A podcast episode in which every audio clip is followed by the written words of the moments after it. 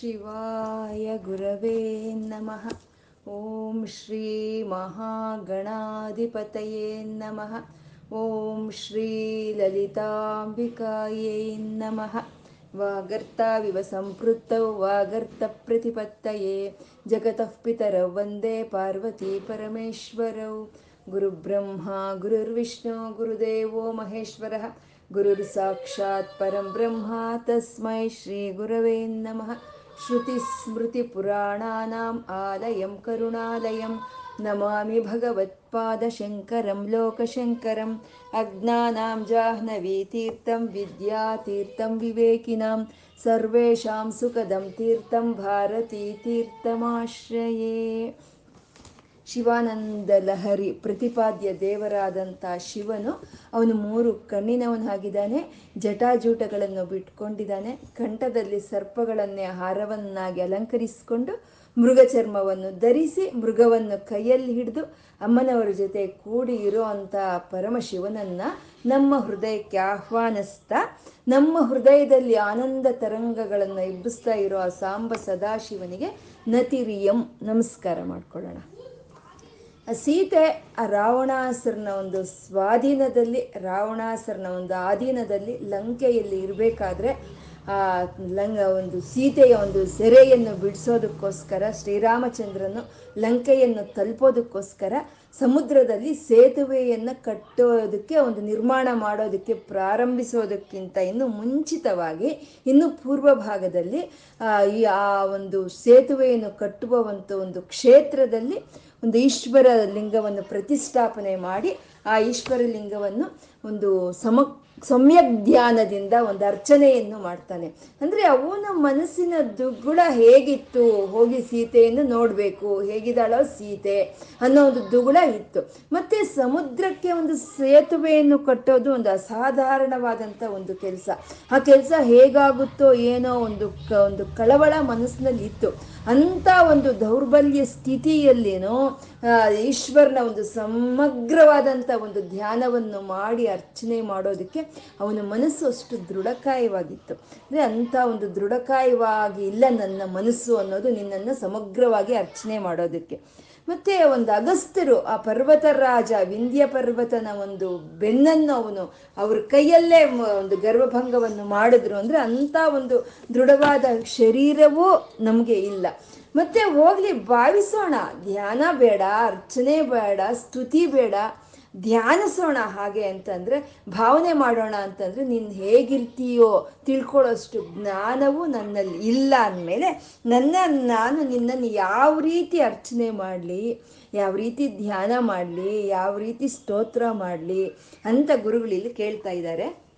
ಮತ್ತೆ ಹೇಗೋ ನನಗೆ ನೀನು ಕೊಟ್ಟಿರೋ ಅಂಥ ಒಂದು ಮನಸ್ಸನ್ನು, ಈ ಶರೀರವನ್ನು ಹೇಗೋ ನನ್ನ ಒಂದು ಹತೋಟಿಯಲ್ಲಿ ನಾನು ಇಟ್ಕೊಂಡು, ನಾನು ಒಂದು ನಮಸ್ಕಾರವನ್ನು ಮಾಡ್ತಾ, ಒಂದು ಸ್ತುತಿಯನ್ನ ಹೇಳ್ತಾ, ಒಂದು ಪೂಜೆಯನ್ನ, ಒಂದು ಧ್ಯಾನ ಸಮಾಧಿಯನ್ನ ಎಲ್ಲ ನಾನು ಸಾಧನೆಯಿಂದ ಮುಂದೆ ಒರೆಸ್ಕೊಂಡು ಹೋಗ್ತಾ ಇದ್ರೆ ಅದು ನಿನಗೆ ತೃಪ್ತಿ ತರಲಿಲ್ಲ. ನಾನು ಸೌಮ್ಯವಾಗಿ ನಿನ್ನನ್ನು ಆರಾಧನೆ ಮಾಡ್ತಾ ಇರೋಷ್ಟೊತ್ತು ನಿನಗೆ ತೃಪ್ತಿ ತರಲಿಲ್ಲ ಅಂದರೆ ಹೇಳು. ಇತಿಹಾಸದಲ್ಲಿ ಒಂದು ಬಿಲ್ಲು, ಒನಕೆ ಅಥವಾ ಒಂದು ಕಲ್ಲಿನ ಪ್ರಯೋಗವನ್ನು ಮಾಡಿದ್ದಾರೆ ಆ ರೀತಿ ಮಾಡಿದ್ರೇನೆ ನಿನ್ ತೃಪ್ತಿನಾ? ಹೇಳು, ಹಾಗಿದ್ರೆ ನಾನು ಅದನ್ನೇ ಮಾಡ್ತೀನಿ ಅಂತ ಗುರುಗಳು ಇಲ್ಲಿ ಕೇಳ್ತಾ ಇದ್ದಾರೆ. ಅಂದರೆ ಈ ರೀತಿ ಕೇಳೋದ್ರಲ್ಲಿ ಗುರುಗಳಿಗೆ ಶಂಕರರಿಗೆ, ಆ ಒಂದು ಶಂಭುವಿನ ಜೊತೆ ಇದ್ದಂಥ ಒಂದು ಭಕ್ತಿ, ಒಂದು ಪ್ರೀತಿ, ಒಂದು ಒಂದು ಸಾನ್ನಿಧ್ಯ, ಒಂದು ಸಲಿಗೆ ಅನ್ನೋದು ಇಲ್ಲಿ ವ್ಯಕ್ತವಾಗ್ತಾ ಇರೋವಂಥದ್ದು. ಆ ರೀತಿ ನಾನು ಶ್ರೀರಾಮಚಂದ್ರನಾಗೆ ದೃಢಕಾಯ, ದೃಢವಾದ ಮನಸ್ಸಿರೋನು ಅಲ್ಲ. ಅಗಸ್ತ್ಯರಾಗೆ ದೃಢವಾದ ಶರೀರ ಇರೋನು ಅಲ್ಲ. ಅಥವಾ ನಾನು ಸೌಮ್ಯವಾಗಿ ಕರೀತಾ ಇದ್ರೆ ನೀನು ಅರ್ಜುನನಿಗೆ ಕೊಟ್ಟಂಥ ಪರೀಕ್ಷೆಯನ್ನು ಕೊಟ್ಟರೆ ಅದನ್ನ ಹೋರಾಡೋ ಅಷ್ಟು ಶಕ್ತಿ ಇಲ್ಲ ನನ್ನಲ್ಲಿ ಅಂತ ಇಲ್ಲಿ ಗುರುಗಳು ಹೇಳ್ತಾ ಇದ್ದಾರೆ. ಮತ್ತೆ ಇದೆಲ್ಲ ಯಾವುದು ಬೇಡ ಶಂಭುವೆ, ಇದೆಲ್ಲ ಯಾವುದು ಬೇಡ. ಶಂಭೋ ರಹ ರಹಮುದ್ಯೋಗ ವಿದಾಸು ತೇ ಪ್ರಸಕ್ತ. ಈ ಯಾವ ರೀತಿ ಈ ಯೋಗವಾಗಬಹುದು, ಈ ಷಟ್ಚಕ್ರ ಆರಾಧನೆ ಆಗ್ಬೋದು, ಅಥವಾ ಈ ಕುಂಡಲಿನಿ ಉಪಾಸನೆ ಆಗ್ಬೋದು, ಇದು ಯಾವುದು ನನಗೆ ತಿಳಿದಿಲ್ಲ. ನಿನ್ನನ್ನು ಯಾವ ರೀತಿ ಧ್ಯಾನ ಮಾಡಬೇಕು, ಯಾವುದು ಏನು ನನಗೆ ಒಂದು ತಿಳಿದಿಲ್ಲ. ನಂಗೆ ತಿಳಿದಿರೋದು ಮೂರೇ ಮೂರು ತಿಳಿದಿದೆ. ವಚಸಾಚರಿತಂ ವದಾಮಿ. ನೀನು ಕೊಟ್ಟಿರುವಂಥ ಈ ಬಾಯಿಂದ, ನೀನು ಕೊಟ್ಟಿರುವಂಥ ಈ ಮಾತುಗಳಿಂದ ನಿನ್ನ ಕಥೆಯನ್ನು ನಾನು ಹೇಳ್ತಾ ನಾನು ಕಾಲ ಕಳಿತೀನಿ. ವಚಸ ಚರಿತಂ ವದಾಮಿ. ಮನಸಾಕೃತಿಮೀಶ್ವರಸ್ಯ ನಿನ್ನನ್ನ ನಿನ್ನ ರಾಜಾದಿ ರಾಜನಾದ ನಿನ್ನನ್ನ, ನನ್ನ ಅಮ್ಮ ರಾಜೇಶ್ವರಿ ಜೊತೆ ಕೂಡಿ ನನ್ನ ಮನಸ್ಸಿನಲ್ಲಿ ನಿನ್ನ ಆಕೃತಿಯನ್ನು ನಾನು ಧ್ಯಾನಿಸ್ತಾ ಸೇವೆ ಮಾಡ್ತಾ ಇರ್ತೀನಿ. ಶಿರಸಾಚೈವ ಸದಾಶಿವಂ ಈ ಸರ್ವ ಇಂದ್ರಿಯಗಳಿಗೂ ಕಾರಣವಾದಂಥ ನನ್ನ ಈ ಶಿರಸ್ಸನ್ನು, ನಿನ್ನ ಈ ಪಾದಗಳ ಮೇಲೆ ನಾನು ಇಟ್ಟು ನಿನ್ನನ್ನು ನಮಸ್ಕಾರ ಮಾಡ್ತೀನಿ. ನನಗೆ ಈ ಮೂರೇ ತಿಳಿದಿರೋದು. ಇದು ಬಿಟ್ಟರೆ ನನಗೆ ಯಾವ ಯೋಗವೂ ತಿಳಿದಿಲ್ಲ, ಯಾವ ಧ್ಯಾನವೂ ತಿಳಿದಿಲ್ಲ, ಯಾವ ಷಚ್ಚಕ್ರ ಆರಾಧನೆಯನ್ನು ತಿಳಿದಿಲ್ಲ ನನಗೆ ಅಂತ ಹೇಳ್ತಾ ಇದ್ದಾರೆ. ಈ ಮೂರು ತಿಳಿದ್ರೆ ಸಾಕಲ್ವಾ? ಅದೇ ಅದೇ ಕಾಯ ವಾಚ ಮನಸ್ಸ. ತ್ರಿಕರಣಗಳು ನಿನ್ನ ಮೇಲೆ, ನಿನ್ನ ಪಾದಗಳ ಮೇಲೆ ಇಟ್ಟು ಧ್ಯಾನ ಮಾಡೋದು ಬಿಟ್ಟರೆ ನನಗಿನ್ಯಾವುದು ತಿಳಿದಿಲ್ಲ ಅಂತ ಹೇಳ್ತಾ ಅದನ್ನ ನಮಗೆ ಉಪದೇಶವಾಗಿ ಕೊಡ್ತಾ ಇದ್ದಾರೆ ಜಗದ್ಗುರು ಆದಂಥ ಆದಿಶಂಕರರು. ಯಾವ ಯಾವ ಒಂದು ಷಟ್ಚಕ್ರ ಆರಾಧನೆ ಆಗಲಿ, ಯಾವುದೋ ಒಂದು ಕುಂಡಲಿಯನ್ನು ಉಪಾಸನೆ ಮಾಡೋ ಅಂಥದ್ದಾಗಲಿ ಯಾವ ಒಂದು ಜಪ ತಪಗಳು, ಯಾಗ ಯಜ್ಞಗಳು ತಿಳಿದಿದ್ರು ಪರವಾಗಿಲ್ಲ. ಭಕ್ತಿ, ಭಕ್ತಿಯಿಂದ ಪರಮಾತ್ಮನ ನೆನೆಸಿದ್ರೆ ಸಾಕು ಅನ್ನೋ ಒಂದು ಉಪದೇಶವನ್ನ ಗುರುಗಳು ಈ ಮೂಲಕ ನಮಗೆ ಕೊಡ್ತಾ ಇದ್ದಾರೆ. ಇಂದಿನ ಮುಂದಿನ ಶ್ಲೋಕಗಳು ಹೇಳಿ.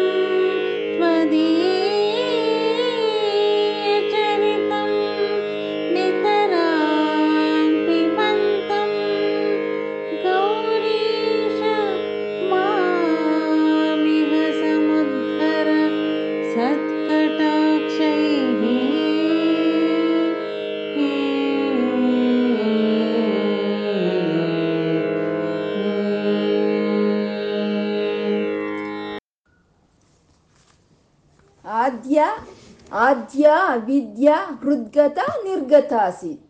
ವಿದ್ಯಾ ಹೃದಯ ಹೃದ್ಗತ ತ್ವತ್ಪ್ರಸಾದಾತ್. ಎಷ್ಟು ಒಳ್ಳೆಯ ಒಂದು ಕವಿತ್ವ ಅಲ್ವಾ. ಇದು ಈ ಕವಿತ್ವ ಇದು ಹೇಗಿದೆ ಅಂದರೆ ಕೇಳೋದಕ್ಕೆ ಒಂದೇ ರೀತಿ ಕೇಳ್ತಾ ಇದೆ ಪದಗಳು ಅನ್ನೋ ಹಾಗಿದೆ. ಆದರೆ ಅರ್ಥಗಳೇ ಬೇರೆ ಬೇರೆಯಾಗಿ ಇರೋವಂಥದ್ದು ಆದ್ಯ ಆದ್ಯ ಅಂದರೆ ಪುರಾತನದಿಂದ ಮೊದಲಿಂದನೂ ಅಂತ. ಆದ್ಯ, ಅವಿದ್ಯ. ಅಂತಂದರೆ ಪುರಾತನದಿಂದ ಈ ಸೃಷ್ಟಿ ಯಾವಾಗ ಶುರುವಾಯಿತೋ ಆವಾಗಿಂದನೂ ನನ್ನ ಹೃದಯದಲ್ಲಿ ಹೃದ್ಗತ, ನನ್ನ ಹೃದಯದಲ್ಲಿ ಅವಿದ್ಯೆ ಅನ್ನೋದು ಪೂರ್ತಿ ತುಂಬಿಕೊಂಡು ಬಿಟ್ಟಿತ್ತು ಅಂತ. ಯಾವಾಗಿಂದ? ಆದ್ಯ, ಆದಿಯಿಂದ, ಈ ಸೃಷ್ಟಿ ಬಂದಾಗಿಂದ. ಅಂದರೆ ಸಾವಿರಾರು ಸಾವಿರಾರು ಜನ್ಮಗಳಿಂದ ನನ್ನಲ್ಲಿ ಈ ವಿದ್, ಅವಿದ್ಯೆ ಅನ್ನೋದು ನನ್ನ ಹೃದಯದಲ್ಲಿ ತುಂಬಿಕೊಂಡಿತ್ತು ಅಂತ ಹೇಳ್ತಾ ಇದ್ದಾರೆ ಈ ಶ್ಲೋಕದಲ್ಲಿ. ಅವಿದ್ಯ ಅಂತಂದ್ರೆ ಈ ನನಗೆ ಈ ಶರೀರದಲ್ಲಿ ನಾನು ಅಂತ ಏನು ಅನಿಸ್ತಾ ಇದೆಯೋ ಆ ಚೈತನ್ಯ ಅನ್ನೋದು ಆ ಪರಬ್ರಹ್ಮನ ಚೈತನ್ಯವೇ, ಅದೇ ಆತ್ಮ ಚೈತನ್ಯ ಅದೇ ಈ ಶರೀರದಲ್ಲಿ ನಾನು ಅನ್ನೋ ರೀತಿ ಅನಿಸ್ತಾ ಇರೋದಕ್ಕೆ ಕಾರಣವಾಗಿರಿದೆ ಅಂತ ತಿಳ್ಕೊಳ್ಳೋ ತಿಳ್ಕೊಳ್ದಲೇ ಇರೋ ಅಂಥದ್ದೇ ಅದನ್ನೇ ಅವಿದ್ಯೆ ಅಂತ ಹೇಳೋ ಅದೇ ಅವಿದ್ಯೆ. ನಮ್ಗೆ ಯಾವಾಗ ಅರ್ಥ ಆಗ್ಲಿಲ್ವೋ, ಈ ಶರೀರನೇ ನಾನು ಅಂತ ಯಾವಾಗ ಅನಿಸ್ತಾ ಇದೆಯೋ, ಯಾವಾಗ ಈ ನಾನು ಅನ್ನೋದಕ್ಕೂ ಕಾರಣವಾಗಿರೋದು ಆತ್ಮ ಅನ್ನೋದು ನಮಗೆ ಅರಿವಿಗೆ ಬರ್ತಾ ಇಲ್ವೋ, ಅದು ಅವಿದ್ಯೆ ಅಂತ ಹೇಳ್ತಾರೆ. ಆ ಅವಿದ್ಯೆ ಯಾವಾಗಿಂದ ಇದೆ ಅಂತಂದ್ರೆ ಆದ್ಯ ಅವಿದ್ಯ. ಆ ಒಂದು ಆದಿಯಿಂದ ಈ ಸೃಷ್ಟಿ ಬಂದಾಗಿಂದ ಈ ಅವಿದ್ಯೆ ಅನ್ನೋದು ನನ್ನ ಹೃದಯದಲ್ಲಿ ಇತ್ತು. ಅದು ನಿರ್ಗತಾಸೀತ್. ಅದು ಹೊರಟೋಯ್ತು ಇವಾಗ. ನನ್ನ ಹೃದಯದಲ್ಲಿ ಇರೋವಂಥ ಅವಿದ್ಯೆ ಅನ್ನೋದು ಇವಾಗ ಹೊರಟೋಯ್ತು. ವಿದ್ಯಾ, ಹೃದಯ, ಹೃದ್ಗತ ಅಂತ ಇದ್ದಾರೆ. ವಿದ್ಯಾ ನನ್ನ ಹೃದಯದೊಳಕ್ಕೆ ಬಂತು. ಹೃದ್ಗತ ಬಂತು. ನನ್ನ ಹೃದಯದೊಳಕ್ಕೆ ಬಂತು ಅಂತ. ಯಾವಾಗ ಆ ವಿದ್ಯೆ, ಆ ಕತ್ತಲು ಅನ್ನೋದು ಹೊರಟೋಗುತ್ತೋ ಆವಾಗ ವಿದ್ಯೆ ಅನ್ನೋದು, ಆ ಬೆಳಕು ಅನ್ನೋದು ಬರುತ್ತೆ. ಯಾವಾಗ ಕತ್ತಲು ನಾನು ಹೋಗ್ತೀನಿ, ಬಾಯ್ ಬಾಯ್ ಅಂತ ಹೋಗ್ತೋ ಆವಾಗ ಬೆಳಕು ಅನ್ನೋದು ತನ್ನಷ್ಟು ತಾನೇ ಬರುತ್ತೆ. ಯಾಕೆಂದರೆ ಬೆಳಕು ಅನ್ನೋದು ಎಲ್ಲಿಂದನೋ ಬರೋದಲ್ಲ ಅದು. ಅದು ಯಾವಾಗಲೂ ಇರುವಂಥದ್ದು ಅದು ಕಾಣಿಸ್ದಲೇ ನಮ್ಮ ಅಜ್ಞಾನ ಅನ್ನೋದು ಕವಿದು ಹೋಗಿರೋ ಅಂಥದ್ದು ಇವಾಗ ಸೂರ್ಯನ ಎಲ್ಲಿ ಹೋಗ್ತಾನೆ ಅವನು? ಅವನು ಯಾವಾಗಲೂ ಇರ್ತಾನೆ, ಇದ್ದ ಕಡೆ ಇರ್ತಾನೆ. ಆ ಭೂಮಿ ಯಾವಾಗ ಸೂರ್ಯನ ಕಡೆ ತಿರ್ಕೊಂಡಿರುತ್ತೋ ಅವಾಗ ಬೆಳಕಿರುತ್ತೆ ಆ ಭೂಮಿ ಯಾವಾಗ ಸೂರ್ಯನಿಗೆ ವಿರುದ್ಧವಾದ ದಿಕ್ಕಕ್ಕೆ ತಿರ್ಕೊಳ್ಳುತ್ತೋ ಅವಾಗ ಕತ್ತಲಿರುತ್ತೆ ಆ ಒಂದು ಕತ್ತಲು ಹೊರಟೋಗ್ತಾ ಇದ್ದಾಗ ಆ ಬೆಳಕು ಅನ್ನೋದು ಅಲ್ಲಿ ನಮಗೆ ಕಾಣಿಸುತ್ತೆ ಅದು ಅದು ಆ ಕತ್ತಲು ಹೋದ್ಮೇಲೆ ಇಷ್ಟು ವರ್ಷಗಳಿಂದ ಕತ್ತಲಿದೆ, ಇಷ್ಟು ಜನ್ಮಗಳಿಂದ ಕತ್ತಲಿದೆ. ನಾನು ಅಷ್ಟು ವರ್ಷ ತಗೊಳ್ತೀನಿ, ಬೆಳಕು ಕೊಡೋದಕ್ಕೆ ಅಂತ ಹೇಳೋದಿಲ್ಲ. ವಿದ್ಯೆ ಅನ್ನೋದು, ಆ ಬೆಳಕು ಅನ್ನೋದು. ಆ ಕತ್ತಲು ಹೋಗ್ತಾ ಇದ್ದಾಗ ಆ ಬೆಳಕು ಅನ್ನೋದು ಬರುತ್ತೆ. ಆ ಅವಿದ್ಯೆ ಅನ್ನೋದು ಹೋಗ್ತಾ ಇದ್ದಂಗೆ ವಿದ್ಯೆ ಅನ್ನೋದು ನನ್ನ ಹೃದಯದೊಳಕ್ಕೆ ಬಂತು ಅಂತ ಹೇಳ್ತಾ ಇದ್ದಾರೆ. ವಿದ್ಯೆ ಅಂತಂದ್ರೆ ಈ ಶರೀರ ಈ ಶರೀರ ಅನ್ನೋದು ನಾನಲ್ಲ. ನಾನು ಅಂತ ನನಗೇನು ಅನಿಸ್ತಾ ಇದೆಯೋ ಈ ಶರೀರ ಅನ್ನೋದು ನಾನಲ್ಲ ಅನ್ನೋ ತಿಳುವಳಿಕೆ ಬರುವಂತಹದ್ದೇ. ಈ ಯಾವಾಗಾದ್ರೆ ಈ ನಾನು ಅನ್ನೋದು ಈ ಆತ್ಮ ಚೈತನ್ಯ ಇದು ಅಂತ ಒಂದು ಅರಿವಿಗೆ ಬರುತ್ತೋ, ಆವಾಗ ನಮಗೆ ತಿಳಿಯುತ್ತೆ ಆ ಪರಬ್ರಹ್ಮನೇ ಇಲ್ಲಿ ನನ್ನ ಆತ್ಮರೂಪದಲ್ಲಿ ಇದ್ದಾನೆ. ಆ ಪರಬ್ರಹ್ಮನೇ ಇಲ್ಲಿ ಆತ್ಮರೂಪದಲ್ಲಿ ಇದ್ದಾನೆ. ಅಹಂ ಅಹಂ ಬ್ರಹ್ಮಾಸ್ಮಿ ಅಹಂ ಬ್ರಹ್ಮಾಸ್ಮಿ ಅಂತ ನಮಗೆ ಅದು ಗೋಚರವಾಗುತ್ತೆ. ಏನಂದ್ರೆ ಇವಾಗ ಈ ಗಾಳಿ ಅನ್ನೋದು ಈ ಪ್ರಪಂಚ ಎಲ್ಲ ಪೂರ್ತಿ ಸಂಪೂರ್ಣವಾಗಿ ಅದು ಎಲ್ಲ ತುಂಬ್ಕೊಂಡು ಬಿಟ್ಟಿದೆ ಅದು ಒಂದು ಬೆಲೂನಲ್ಲಿ ಬಂದು ಸೇರ್ಕೊಳ್ತು ಅಂತಂದ್ರೆ ಆ ಬೆಲೂನ್ ಹೊಡೆದೋದ್ರೆ ಗಾಳಿಗೆ ಏನಾದ್ರೂ ಆಗುತ್ತಾ? ಏನೂ ಆಗಲ್ಲ ಅಲ್ವಾ? ಹಾಗೆ ಆ ಪರಮಾತ್ಮನ ಚೈತನ್ಯ ಅನ್ನೋದು ಎಲ್ಲ ಕಡೆ ತುಂಬಿಕೊಂಡಿದೆ. ಅದು ಈ ಶರೀರ ಒಳಗೆ ಆತ್ಮವಾಗಿ ಇಲ್ಲಿ ಗೋಚರವಾಗ್ತಾ ಇದೆ. ಆ ಪರಮಾತ್ಮನ ಒಂದು ಚೈತನ್ಯವೇ ಇಲ್ಲಿ ನನ್ನ ಆತ್ಮ ಚೈತನ್ಯವಾಗಿದೆ. ಈ ಆತ್ಮ ಚೈತನ್ಯವೇ ನನಗೆ ನಾನು ಅಂತ ಅನ್ಸೋದು ಕಾರಣವಾಗಿದೆ. ಹಾಗೆ ಈ ಎಲ್ಲ ಒಂದು ಬ್ರಹ್ಮಾಂಡಗಳಲ್ಲೂ, ಎಲ್ಲ ಜೀವಿಗಳಲ್ಲೂ, ಎಲ್ಲ ಒಂದು ಪ್ರಾಣಿಗಳಲ್ಲೂ, ನನ್ನಲ್ಲೂ, ನಿನ್ನಲ್ಲೂ, ನಾನು ಅಂತ ಅನ್ಸೋದಕ್ಕೆ ಕಾರಣವಾಗಿರುವಂಥದ್ದು ಆ ಪರಮಾತ್ಮನ ಚೈತನ್ಯವೇ. ಅದೇ ನನ್ನ ಆತ್ಮ ಚೈತನ್ಯ ಅಂತ ತಿಳ್ಕೊಳ್ಳೋದೇ ವಿದ್ಯೆ. ಈ ಶರೀರ ಅನ್ನೋದು ಇದು ಹುಟ್ಟಿದೆ. ಹುಟ್ಟಿದ ಮೇಲೆ ಬೆಳೆಯುತ್ತೆ. ಬೆಳೆದ ಮೇಲೆ ಕ್ಷೀಣವಾಗುತ್ತೆ. ಕ್ಷೀಣವಾಗದ್ಮೇಲೆ ಮರಣ ಹೊಂದುತ್ತೆ. ಆದ್ರೆ ಈ ಆತ್ಮ ಅನ್ನೋದಕ್ಕೆ ಇದು ನೈನಂ ಚಿಂತಂತಿ ಶಸ್ತ್ರಾಣಿ ಅಂತ ಭಗವದ್ಗೀತೆಯಲ್ಲಿ ಸ್ವಾಮಿ ಹೇಳಿದಾನೆ ಅಲ್ವಾ? ಈ ಆತ್ಮ ಯಾವ ಶಸ್ತ್ರಗಳಿಂದನೂ ಕೊಲ್ಲಲ್ಪಡಕ್ಕಾಗಲ್ಲ, ಯಾವ ಬೆಂಕಿಯಿಂದನೂ ಸುಟ್ಟು ಹೋಗಲ್ಲ ಯಾವ ಗಾಳಿಯಿಂದಕ್ಕೂ ತೂರ್ಕೊಂಡು ಹೋಗಲ್ಲ, ಅಥವಾ ನೀರಿಗೆ ನೆನೆಯೋದಲ್ಲ. ಇದು ಶಾಶ್ವತವಾದಂತ ಒಂದು ಚೈತನ್ಯ, ಇದು ಆತ್ಮ ಚೈತನ್ಯ. ಇದು ಆ ಪರಮಾತ್ಮನೇ ಆ ಪರಮಾತ್ಮನೇ ಇಲ್ಲಿ ನನ್ನಲ್ಲಿ ಇದ್ದಾನೆ ಅನ್ನೋದು ನಮಗೆ ಗೋಚರವಾದ್ರೆ ವಿದ್ಯೆ ಅಂತ ಹೇಳೋದು. ಯಾವಾಗ ಅವಿದ್ಯೆ ಹೊರಟೋಯ್ತೋ ಈ ವಿದ್ಯೆ ಅನ್ನೋದು ನನ್ನ ಹೃದಯದೊಳಕ್ಕೆ ಬಂತು.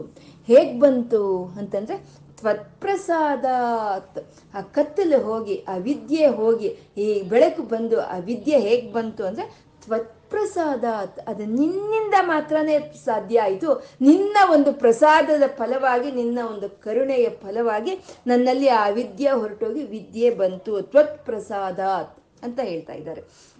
ಮತ್ತೆ ಅಂಥ ಪ್ರಸಾದ ಅಂಥ ಕಟಾಕ್ಷ ನಮಗೆ ಸಿಕ್ಕಬೇಕು ಅಂದರೆ ಅಂಥ ವಿದ್ಯೆ ನಮ್ಮಲ್ಲಿ ಹೋಗಿ, ವಿದ್ಯೆ ನಮ್ಮ ಹೃದಯದೊಳಗೆ ಬರಬೇಕು ಅಂದರೆ ನಾವೇನು ಮಾಡಬೇಕು? ಸೇವೆ ನಿತ್ಯಂ ಶ್ರೀಕರಂ ತ್ವತ್ಪದಾಬ್ಜಂ. ಭಾವೇರ್ ಮುಕ್ತೆ ಭಾಜನಂ ರಾಜಮೌಳೆ ಅಂತ ಇದ್ದಾರೆ. ಓ ರಾಜಮೌಳೆ, ನಿನ್ನ ಪಾದಗಳನ್ನ ನಾನು ಇವಾಗ ನನ್ನ ಹೃದಯದಲ್ಲಿ ನಿನ್ನನ್ನು ಕೂಡಿಸ್ಕೊಂಡಿದ್ದೀನಿ, ಅಮ್ಮನ ಜೊತೆಯಲ್ಲಿ ಕೂಡಿಸ್ಕೊಂಡಿದ್ದೀನಿ ನಾನು. ಆ ಕೂಡಿಸ್ಕೊಂಡಿರೋ ನಿನ್ನನ್ನು ಶಿವಶಕ್ತೈಕ್ಯವಾಗಿ ನಿಮ್ಮ ಪಾದಗಳನ್ನು ನಾನು ಯಾವಾಗ ಧ್ಯಾನ ಮಾಡ್ತಾ ಇರ್ತೀನೋ, ಆವಾಗ ಶ್ರೀಕರಂ ಶ್ರೀಕರಂ ಅಂತ ಇದ್ದಾರೆ. ಶ್ರೀಕರಂ ಅಂತಂದ್ರೆ ಇಹಲೋಕಕ್ಕೆ ಬೇಕಾಗಿರೋ ಅಂತ ಎಲ್ಲ ಒಂದು ಭೋಗಗಳನ್ನು ಸಿಕ್ಕೋ ಅಂಥದ್ದು ನಮಗೆ. ಅದು ಶ್ರೀಕರಂ. ಅಷ್ಟೇನಾ? ಭಾವೇನ್ ಮುಕ್ತೇ ಭಾಜನಂ. ಹಾಗೆ ಮುಕ್ತಿಯನ್ನು ಕೊಡುತ್ತೆ. ಯಾವಾಗ ನಾನು ನಿನ್ನ ಪಾದಗಳನ್ನು ಹೃದಯದಲ್ಲಿ ಧ್ಯಾನಿಸ್ತಾ ಇರ್ತೀನೋ, ಆವಾಗ ಅವಿದ್ಯೆ ಹೊರಟೋಗುತ್ತೆ, ವಿದ್ಯೆ ಬರುತ್ತೆ, ಕತ್ತಲು ಹೊರಟೋಗುತ್ತೆ, ಬೆಳಕು ಬರುತ್ತೆ. ನನ್ನ ಈ ಇಹಲೋಕಕ್ಕೆ ಬೇಕಾಗಿರೋ ಅಂಥ ಎಲ್ಲ ಐಶ್ವರ್ಯಗಳು ಸಿಕ್ಕುತ್ತೆ, ಪರಲೋಕಕ್ಕೆ ಬೇಕಾಗಿರೋ ಅಂಥ ಮುಕ್ತಿ ಸಿಕ್ಕುತ್ತೆ. ಅಂದಮೇಲೆ ನನಗಿಂತ ಆಪತ್ರೆ ಯಾಕಪ್ಪ ಶಂಭುವೆ, ನಿನ್ನ ಪಾದಗಳನ್ನು ಸ್ಮರಿಸಿದ್ರೆ ಸಾಕಲ್ವ ನಾನು? ಅಂತ ಇಲ್ಲಿ ಗುರುಗಳು ಕೇಳ್ತಾ ಇರೋವಂಥದ್ದು. ಶ್ರೀಕರಂ, ಈ ಒಂದು ಲೋಕಯಾತ್ರೆ ನಡಿಬೇಕು ಹಾಗೆ ಅಂತಂದ್ರೆ ನಮಗೆ ಎಷ್ಟಿಲ್ಲ ಅಂದರೂ ಈ ಲೋಕದ ಬೇಕಾಗಿರುವಂಥ ಭೋಗಗಳು ಬೇಕು. ಅದನ್ನ ಕೊಡ್ತಾನೆ ಅವನವನೇ ಅವನೇ ಕೊಡ್ತಾನೆ. ಯಾಕೆಂದ್ರೆ ಈ ಲೋಕಕ್ಕೆ ಬೇಕಾಗಿರೋ ಅಂತ ಒಂದು ಭೋಗಗಳಿಂದಾನೇ ನಾವು ಒಂದು ಹತ್ತುಕೊಂಡು ನಾವು ಆ ಮುಕ್ತಿ ಕಡೆಗೆ ನಮ್ಮನ್ನ ಪರಮಾತ್ಮ ಕರ್ಕೊಂಡು ಹೋಗ್ತಾನೆ. ಹೇಗೆ ಅಂದ್ರೆ ಇವಾಗ ಒಂದು ಮಗುಗೆ ನಾವೊಂದು ಲೆಕ್ಕ ಮಾಡಿಸ್ಬೇಕು ಅಂತ ಅಂದ್ರೆ ಒಂದು ಚಾಕ್ಲೇಟ್ ಕೊಡ್ತೀವಿ. ಚಾಕ್ಲೇಟ್ ಕೊಟ್ಟು ಲೆಕ್ಕ ಮಾಡಿಸ್ತೀವಿ ಅಲ್ವಾ? ಅಂದ್ರೆ ಚಾಕ್ಲೇಟ್ ಕೊಡೋದಲ್ಲ ಅಮ್ಮನ ಗುರಿ, ಆ ಲೆಕ್ಕ ಮಾಡಿಸೋದು ಗುರಿ. ಹಾಗೆ ಇಹಲೋಕದ ಒಂದು ಭೋಗಗಳನ್ನು ನಮಗೆ ಕೊಡ್ತಾ ಕೊಡ್ತಾ ಕೊಡ್ತಾ ಶ್ರೀಕರಂ ಆ ಮುಕ್ತಿ ಕಡೆಗೆ ಆ ಪರಮಾತ್ಮ ನಮ್ಮನ್ನು ಕರ್ಕೊಂಡು ಹೋಗ್ತಾನೆ ಅನ್ನೋದನ್ನ ಇಲ್ಲಿ ಶ್ರೀಕರಂ ಅಂತ ಹೇಳ್ತಾ ಮುಕ್ತೇರ್ ಭಾವೇರ್ ಭಾಜನಂ ಅನ್ನೋದ್ರಲ್ಲಿ ಇಲ್ಲಿ ಒಂದು ಪ್ರತಿಧ್ವನಿಸ್ತಾ ಇದ್ದಾರೆ ಗುರುಗಳು. ಇಹಲೋಕಕ್ಕೆ ಬೇಕಾಗಿರೋದು ಕೊಡ್ತಾಳೆ ಕೊಡ್ತಾನೆ ಪರಮಾತ್ಮ. ಪರಲೋಕಕ್ಕೆ ಬೇಕಾಗಿರೋ ಮುಕ್ತಿಯನ್ನು ಕೊಡ್ತಾನೆ ಅಂತ ಇದೆ. ಭುಕ್ತಿರ್ ಮುಕ್ತಿ ಪ್ರದಾಯಿನಿ ಅಂತ ನಮಗೆ ಇದರಲ್ಲಿ ಲಕ್ಷ್ಮಿ ಅಷ್ಟೋತ್ತರದಲ್ಲಿ ಬರುತ್ತೆ ಅಲ್ವಾ? ಮು ಭುಕ್ತಿಯನ್ನು ಕೊಡ್ತಾಳೆ. ಇಹಲೋಕಕ್ಕೆ ಬೇಕಾಗಿರೋ ಅಂಥದ್ದು ಹಾಗೆ ಪರಲೋಕಕ್ಕೆ ಬೇಕಾಗಿರೋ ಅಂಥ ಒಂದು ಮುಕ್ತಿಯನ್ನು ಕೊಡ್ತಾಳೆ ಅಂತ. ಏಕೆಂದ್ರೆ ಇಹಲೋಕದ ಒಂದು ಭೋಗಗಳಿಂದನೇ ನಾವು ಮುಕ್ತಿ ಕಡೆಗೆ ಪ್ರಯಾಣ ಮಾಡೋ ಅಂಥದ್ದು ನಮ್ಮಂಥ ಸಾಮಾನ್ಯವಾದಂಥ ಒಂದು ಭಕ್ತರು. ಯಾರ ಒಂದು ಜೀವನ್ ಮುಕ್ತರು ಇರ್ತಾರೆ, ಅವ್ರಿಗೆ ಭುಕ್ತಿ ಈ ಲೋಕದ ಒಂದು ಇದು ಭುಕ್ತಿ ಬೇಡ. ಅವ್ರಿಗೆ ಒಂದೇ ಸಲ ಮುಕ್ತಿನೇ ಸಾಕು. ಹಾಗೆ ನಿನ್ನ ಪಾದಗಳನ್ನ ಯಾವಾಗ ನಾವು ಧ್ಯಾನಿಸ್ತಾ ಇರ್ತೀವೋ, ಆವಾಗ ಹೃದಯದಲ್ಲಿ ಇರೋ ಅಂತ ಒಂದು ಕತ್ತಲು ಅವಿದ್ಯೆ ಹೊರಟೋಗ್ತಾ, ಪ್ರಕ ಒಂದು ಬೆಳಕು ಅವಿದ್ಯೆ ಅನ್ನೋದು ಬರುತ್ತೆ. ಹಾಗೆ ಬರೋದಕ್ಕೋಸ್ಕರ ನಿನ್ನನ್ನು ನನ್ನ ಹೃದಯದಲ್ಲಿ ಇಟ್ಟು ಧ್ಯಾನ ಮಾಡ್ತಾ ಇದ್ದೀನಿ. ನನಗಿನ್ನೇನು ತಾಪತ್ರಯ ಬೇಡ. ನೀನೇ ಇಹಲೋಕಕ್ಕೆ ಬೇಕಾಗಿರೋ ಅಂತ ಒಂದು ಭೋಗಗಳನ್ನು ಕೊಡ್ತಾ, ಪರಲೋಕಕ್ಕೆ ಬೇಕಾಗಿರೋ ಅಂಥ ಮುಕ್ತಿಯನ್ನು ನೀನೇ ಕೊಡ್ತೀಯ ರಾಜಮೌಳೆ ಅಂತ ಈ ಒಂದು ಸ್ತೋತ್ರದ ಫಲಶ್ರುತಿಯಾಗಿ ಗುರುಗಳು ಈ ಶ್ಲೋಕವನ್ನು ನಮಗೆ ಇಲ್ಲಿ ಹೇಳ್ತಾ ಇರೋವಂಥದ್ದು ಮತ್ತೆ ಪರಮಾತ್ಮ ಶಂಭುನೆ, ನನ್ನಲ್ಲಿ ಕೆಲವು ಒಂದು ದುರ್ಗುಣಗಳು ಇವೆ. ಒಂದು ದುರ್ಗುಣಗಳು, ಒಂದು ಅಸಹಾಯಕತ್ವ, ಒಂದು ದುರ್ಗುಣಗಳು ನನ್ನಲ್ಲಿ ಇದೆ. ಇದೆ ಅಂತ ನಂಗೆ ತಿಳಿತಾ ಇದೆ. ಆದರೆ ಅದನ್ನ ಬಿಡಿಸ್ಕೊಳ್ಳೋಕೆ ನನ್ನಿಂದ ಆಗಲ್ಲ. ಅದನ್ನೇನಿದ್ರು ನೀನೇ ಬಿಡಿಸ್ಬೇಕು ಅಂತ ಗುರುಗಳಿಗೆ ಹೇಳ್ತಾ ಇದ್ದಾರೆ. ಮೊಟ್ಟ ಮೊದಲು ನಮ್ಮಲ್ಲಿರೋ ದುರ್ಗುಣಗಳು ಏನು ಅಂತ ನಾವು ತಿಳ್ಕೊಬೇಕು. ಆ ತಿಳ್ಕೊಳ್ಳೋದೇ ಒಂದು ದೊಡ್ಡ ಒಂದು ಕೆಲಸ. ಎಷ್ಟೋ ಪುಣ್ಯ ಇದ್ರೆ ಮಾತ್ರ, ಆ ಪರಮಾತ್ಮನ ಕರುಣೆ ಇದ್ರೆ ಮಾತ್ರ ನಮ್ಮಲ್ಲಿ ಎಂಥ ಒಂದು ದುರ್ಗುಣಗಳಿದೆ, ನಮ್ಮಲ್ಲಿರೋ ವೀಕ್ನೆಸ್ ಏನು ಅನ್ನೋದು ನಮ್ಗೆ ಅರ್ಥ ಬರ್, ಆಗುತ್ತೆ. ಇಲ್ಲ ಅಂದ್ರೆ ನಂದೇ ಸರಿ ಅನ್ನೋ ಒಂದು ಮಾಯೆಯಲ್ಲಿ ನಾವು ಮುಳುಗೋಗ್ಬಿಟ್ಟಿರ್ತೀವಿ.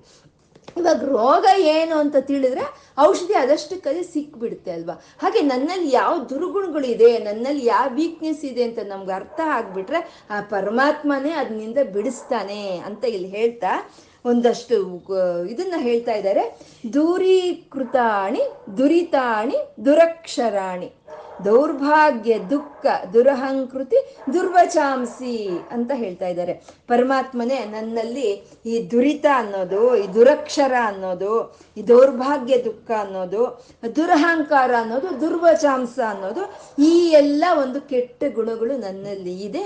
ಕರುಣೆ ತೋರಿ, ಕೃಪೆ ತೋರಿ, ಅದನ್ನು ನೀನೇ ನನಗೆ ಅದರಿಂದ ನನಗೆ ಮುಕ್ತಿಯನ್ನು ಕೊಡಿಸು, ಬಿಡುಗಡೆಯನ್ನು ಕೊಡಿಸ್ಬೇಕು ಅಂತ ಗುರುಗಳು ಇಲ್ಲಿ ಕೇಳ್ಕೊಳ್ತಾ ಇರೋದು ಅಂದರೆ ಭಾವನೆ ಭಾವನೆ ಅಲ್ಲಿ ಇಲ್ಲಿ ಜಾಸ್ತಿ ಆಗ್ತಾ ಇದೆ. ಯಾವಾಗ ಈ ಸ್ತೋತ್ರ ಒಂದು ತುದಿಯ ಒಂದು ಹಂತಕ್ಕೆ ಬಂತು ಅವ್ರ ಭಾವನೆ ಜಾಸ್ತಿ ಆಗ್ತಾ ಇದೆ. ಅವ್ರನ್ನ ಅವರಲ್ಲಿ ಸಮರ್ಪಣೆ ಮಾಡ್ಕೊಳ್ತಾ ಇದ್ದಾರೆ. ಆ ಶಂಭುವಿಗೆ ಅವ್ರ ಮನಸ್ಸನ್ನು ಅವ್ರು ಸಮರ್ಪಣೆ ಮಾಡ್ಕೊಳ್ತಾ ಇದ್ದಾರೆ.